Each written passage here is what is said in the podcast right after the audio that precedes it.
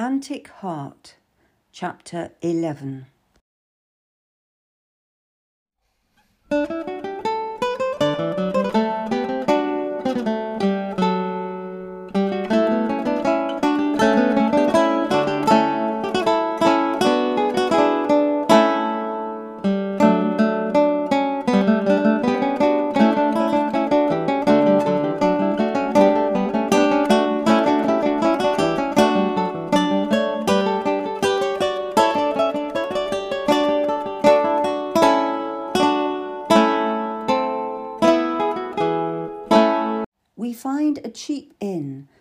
Up from the docks in Calais and close ourselves off from the world. Every morning and evening I go out with Girl to exercise him and to buy wine and food for us all. We live off apples and soft French cheese. Sometimes we drink the local cider, which is sharp and refreshing. We let Girl out to run through the old streets, and he always returns.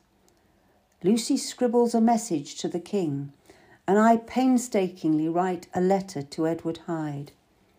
We have no horses, little money, and no guide. Of course, we could obtain all of these if we sold the jewellery that we carry, but that is meant for the king.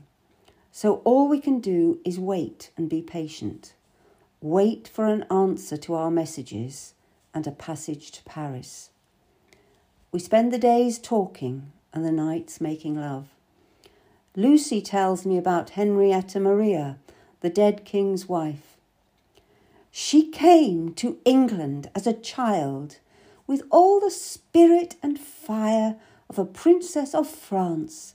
She was tiny, but so pretty. But it wasn't easy for her. To tell the truth, at first she found life at court strange and distressing. She is a Roman Catholic, of course, and the late King Charles was a devout Anglican. He took being head of the church very seriously. She looks abstracted, her mind full of memories. Their first years together were stormy. No one remembers that now. All everyone says is that they were a devoted couple, and they were as they got to love each other. But then she felt alone, and he thought that she was not supporting him as she should. She wouldn't take part in court ceremonies, and she refused to make friends. Now he was a patient man, the dead king. He was very unhappy, but he did nothing. He wanted her to warm to him in her own time, but she just became more isolated and unhappy. She spent all of her time with her French retinue, speaking French, eating French, worshipping in French. In the end, he'd had enough. He dismissed her French ladies and brought in some English ladies instead. I was one of those ladies. Lucy chuckles. Oh, at first she hated us. She told us we were spies and she would not talk to us. Her eyes cloud over and she looked wistful. Of course, I was a spy. I reported back to the king every week, as did some of the others. Not to trip her up or accuse her of anything. No, he was worried that she was so unhappy. He was afraid that might lead to uh, unsuitable friendships and he wanted to stop anything like that before it led to trouble. I'm not surprised that she hated you, I said. Poor lady, to be surrounded by spying eyes. Lucy shrugged her shoulders. Yes, I felt sorry for her. We all did. But we had a job to do. She was a Roman Catholic in a Protestant court we had to make sure that no suspicion could attach to her. And then, as time went on, we grew closer. At first, it was clothes. She loved fashion, the latest styles and materials. Of course, so did I. Oh, the damasks and the brocades we wore. She smoothed down her plain gown, Not like this one. We had such beautiful dresses. I still wear some of them at Penshurst, where nobody can see me. So, what was it like living at court with all the grandees? Were you not nervous? I know her so well that I often forget what stock she comes from. She laughs loudly. Hmm, do not forget, Henriette, that I myself am a grandee. I am the Duchess of Carlisle. I am well used to grand houses and grand people. My father was the Duke of Northumberland. Coronets do not make me nervous. She pauses for breath and then continues. And then the Queen softened towards me. For months we were very, she hesitates, close. There was attraction there, if not trust. She is a kind woman and she likes to dance and sing. She's quite different from the late king, who was always a little too serious. That's why she was happy with me. I made her laugh. But then she fell in love with him, and he with her, and things were never the same again.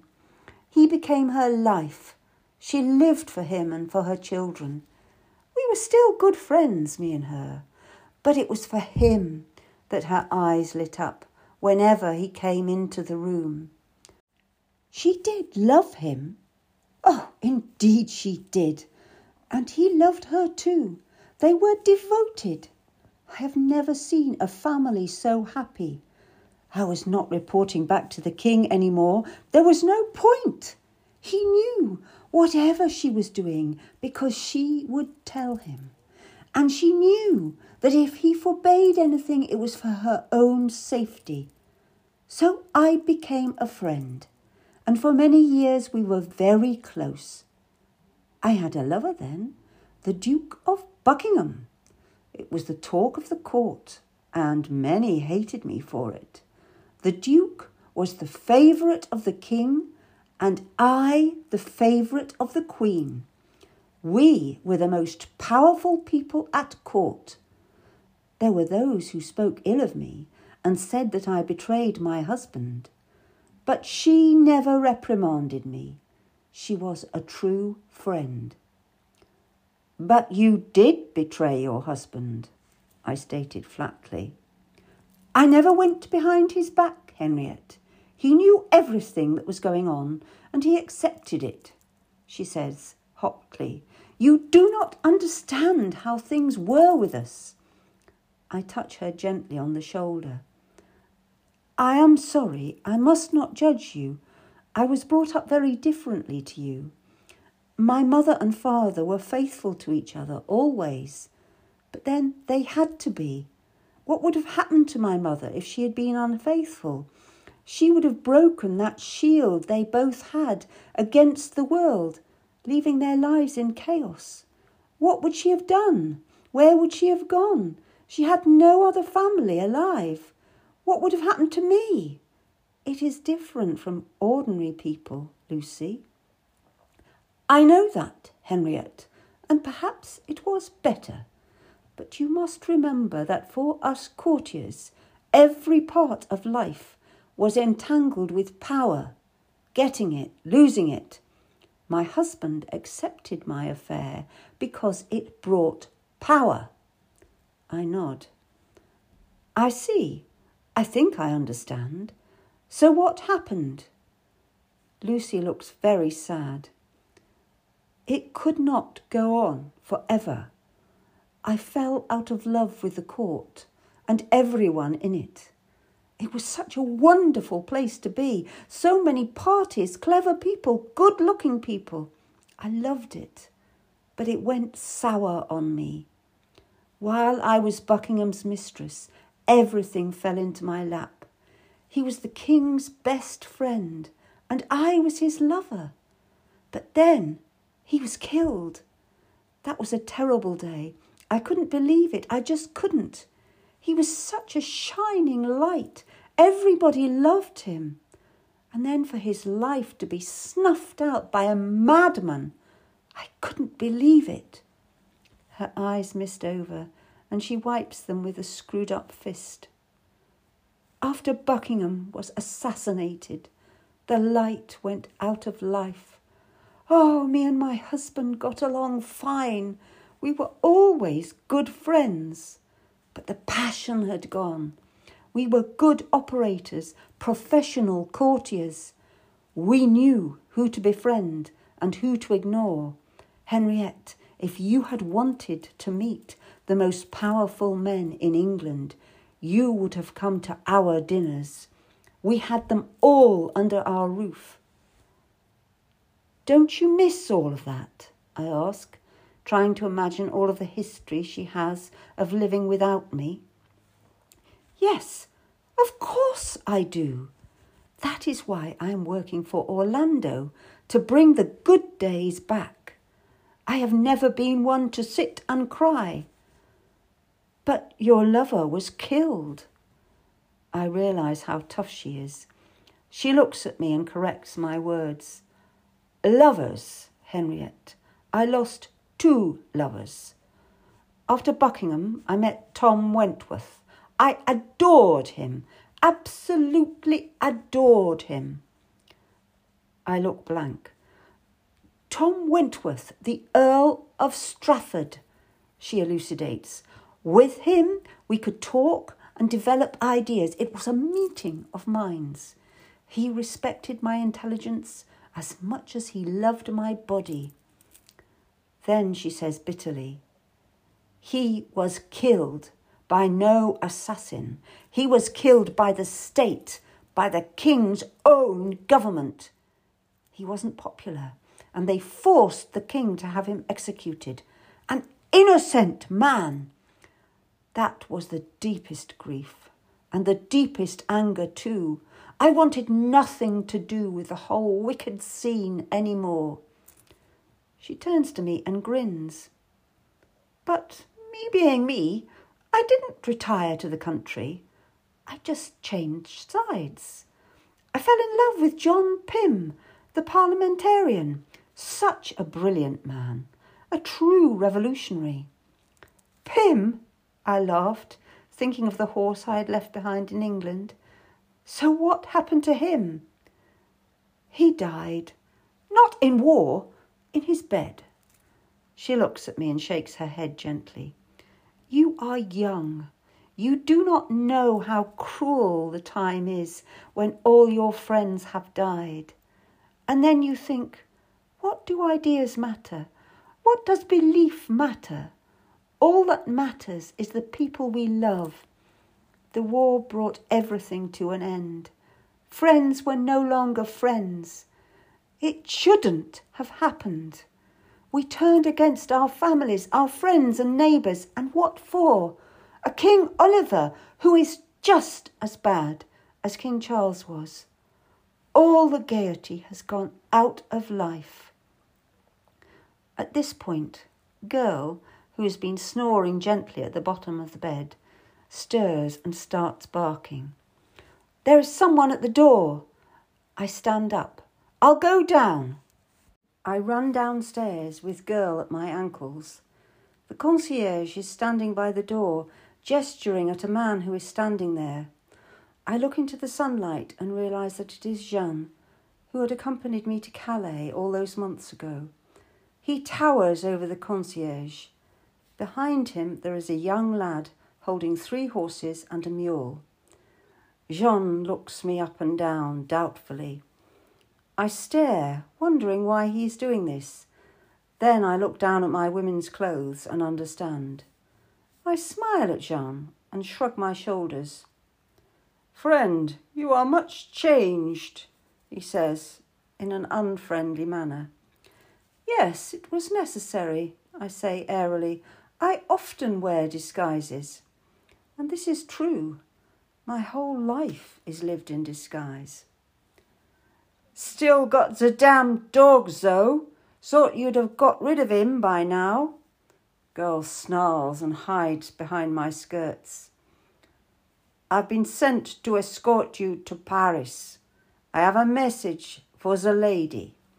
He pulls a sealed document from inside his doublet and holds it out. For the lady, he emphasizes. Will you make sure she receives it? I will take it to her immediately, I say, taking it in my hand and turning to go upstairs. Jean calls out after me. I have taken a room here tonight, he says. Pack your things. We ride for Paris tomorrow. Back in our room, Lucy scans the letter quickly, then goes back and reads it more slowly, tracing the words with her index finger. She is dishevelled, her hair tousled and her shift crumpled. She looks older today, and I remember that she is the same age as my mother. But she's still beautiful, even when she's frowning. She looks up at me. Henriette, our time together is coming to an end. You are to become Henry tomorrow at dawn. Your clothes are in my chest. Jean is then going to escort us to Paris. Her voice is cold, emotionless. I feel as if my heart is freezing over. And what then? What becomes of me? I am angry with her though I know that this was always going to happen. You will go to Edward Hyde's, and then your mother's. She will be pleased to see you, no doubt, and relieved that you have come to no harm. I struggle to see my Lucy in this woman who is so much in control of herself and her emotions. And where will you go? I fight the impulse to cry. I have a room at the exiled court, she says. Just think, I will see the Queen again, and her son, too. So what about me? Don't I matter? I have not felt jealousy before like this, but then I have not loved before like this. Henriette, of course you matter. We will see each other very often, I promise But do not begrudge me some time with my dear old friends. I have so much to share with them. She makes it sound like they will all be sitting down for a pleasant dinner together, and for a moment I am reassured. I picture her sitting with the Queen, sharing memories together. She dashes my hopes immediately. I cannot tell you how much I long to see Orlando she says. I tell you, I have never known a young man so beset with troubles. And yet he is kind.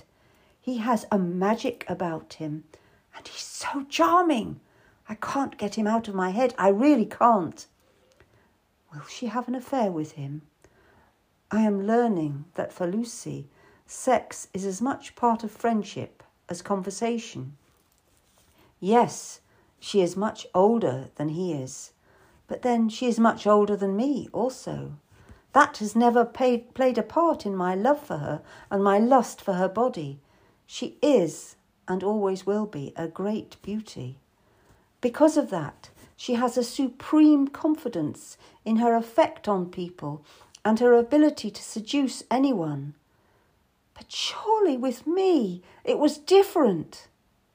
And yet I know it wasn't and I curse myself for wanting to know that I am somehow special. Why does he mean so much to you? I demand. Why? Well, he is the king, of course, she replies. And he and I think alike. We are kindred souls, Henriette. We are kind people, but not too constant. We are not cruel, we hurt by omission, and for some that is the hardest hurt to bear. It is painful to become part of the scenery. So that is what I will become, part of the scenery. No, no, no. You will always have a leading role, my Henriette, but you must accept that there are other actors other brilliant stars. She looks at me musingly. I thought, Henriette, that you were also like us. You have made many women fall in love with you, have you not? You have never treated them badly, but you have flown from one to another in search of honey, eh? But I didn't love them, I protest. She puts her hand on my arm. Love? I love you, Henriette. I do. But if you love me, as you say you do, you will accept me. For what else can we do? I hang my head, my heart thumping. Lucy continues. Do you think you and me could live together as lovers? How could that be? Unless you were to come to me as a serving girl, and I know you would not want that. We would be stuck in the country with no excitement and no friends. We wouldn't last a year. You may not think it, but you are as addicted to this way of life as I am, Henriette. Come, my love, let's be cheerful. Let us not waste our last night. Send out for some wine, sweetheart, and we will toast our love. I catch her face in my hands and kiss her very gently. She is right. I must accept her as she is. And so I fetch some wine and we stay out for hours, drinking, talking, loving. It is still dark when I slip out of bed. I am shivering as I pull on my jacket, my breeches, and my cloak. The mornings are getting colder. It feels good to be free again and to be able to move without the constraints of girdles and skirts. I reflect that this would have been my life had my father not been killed. And I am glad that it is not so. I splash my face with water and move to the door. Lucy is still sleeping, and I gaze at her for a long time, trying to fix the image of her in my head for when we are apart. I leave her and make my way downstairs, followed by Girl, who is dancing and fussing around me. Jean is already there, drinking ale and chewing on a hunk of bread and some cheese. He looks me up and down and raises a hand in greeting. I take some food and start eating it without appreciation.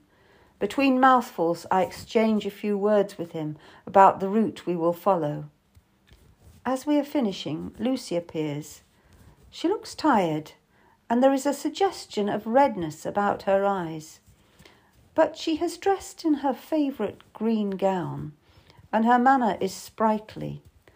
Good morning, my friends, she says as she sits down beside me. I can smell her rose scent so clearly I want to take her in my arms and breathe it in. But we are no longer alone. Lucy nibbles at a slice of cheese and sips her ale briefly before rising from the table. And so we set out for Paris. Jean has not changed since I last saw him, and apart from an, a sardonic lift of his eyebrow, he doesn't engage. Lucy chatters brightly and her voice flutes across the silence that is otherwise between us. I am unable to speak for most of the time, listening to the slow plod of the horse's hoofs and the pad of girl's paws as he walks beside us. My mind is anything but silent. How could Lucy move on so quickly from what we had shared together?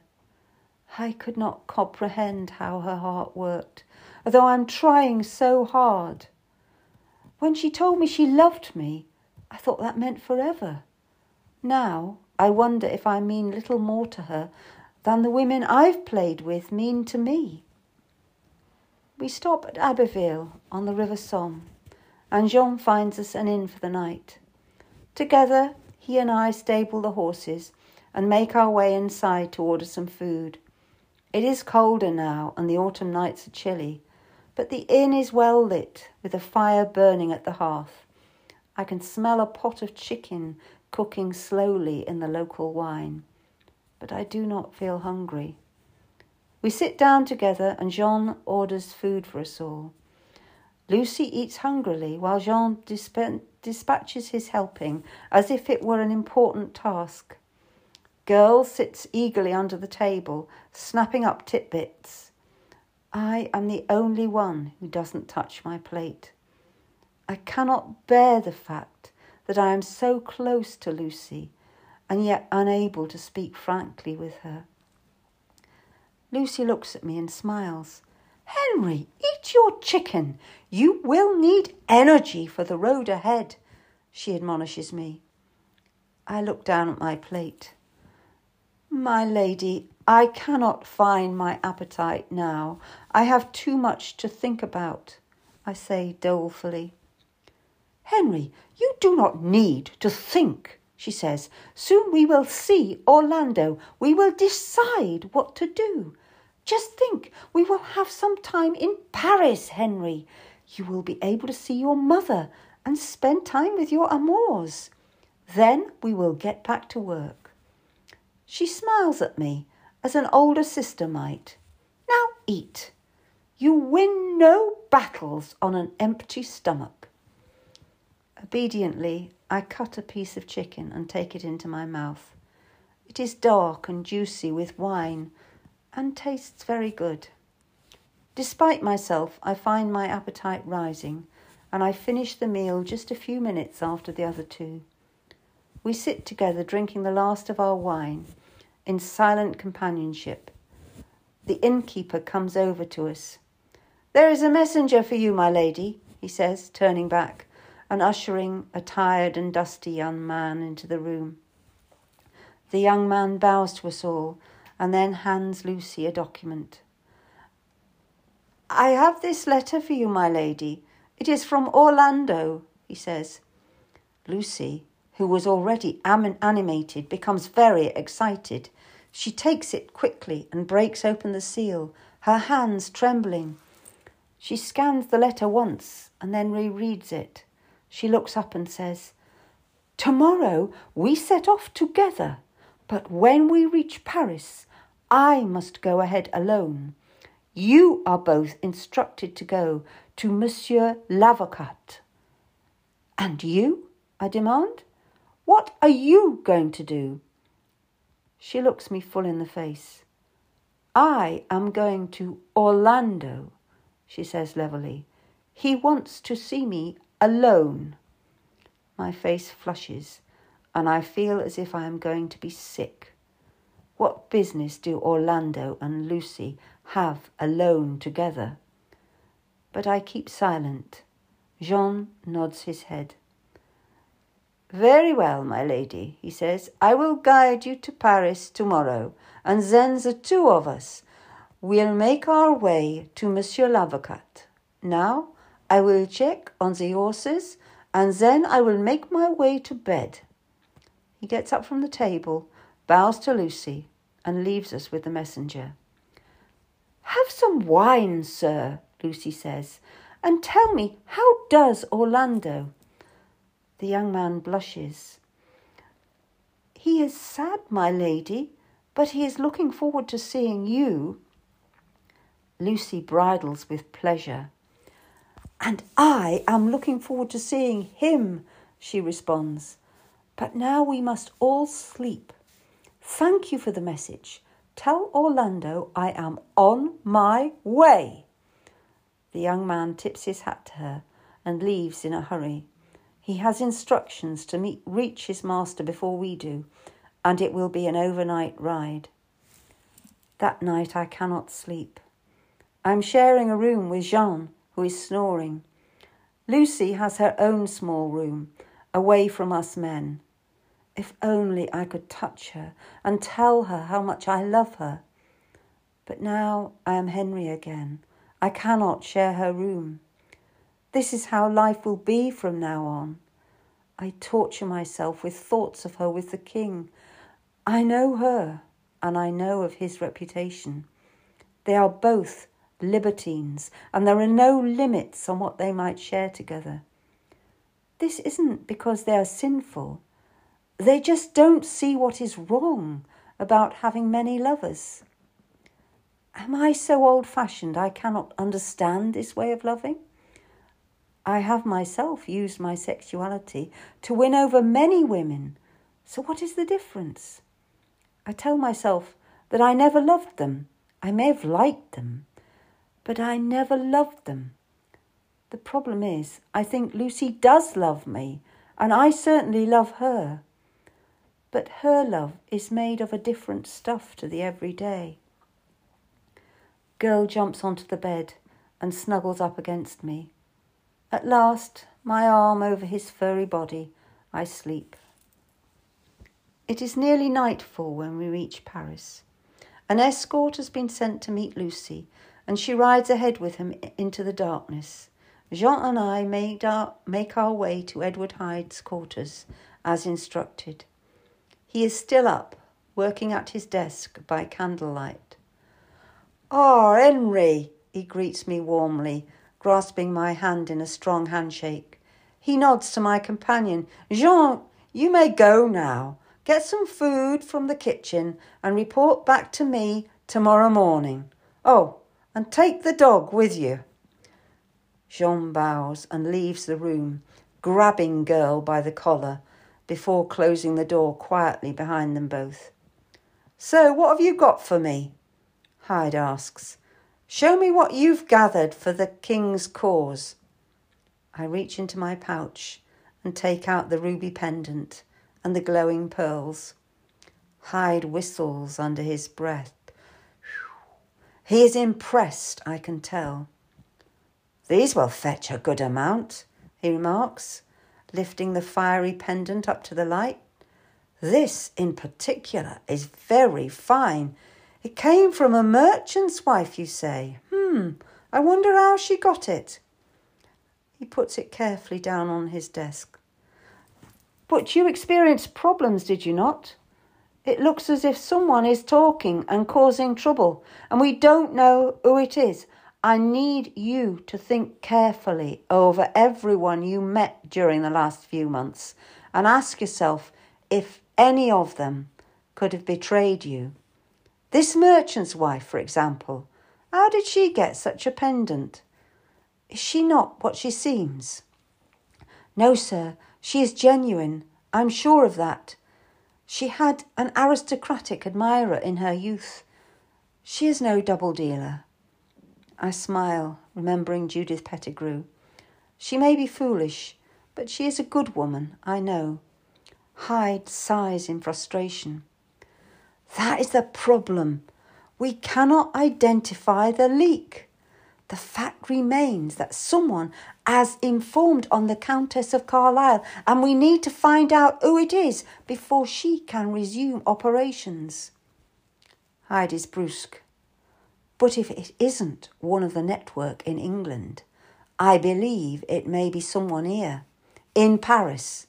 We need to make enquiries, but without raising anyone's suspicions. You can take on this task, Henry, for me and the king. I'm taken aback.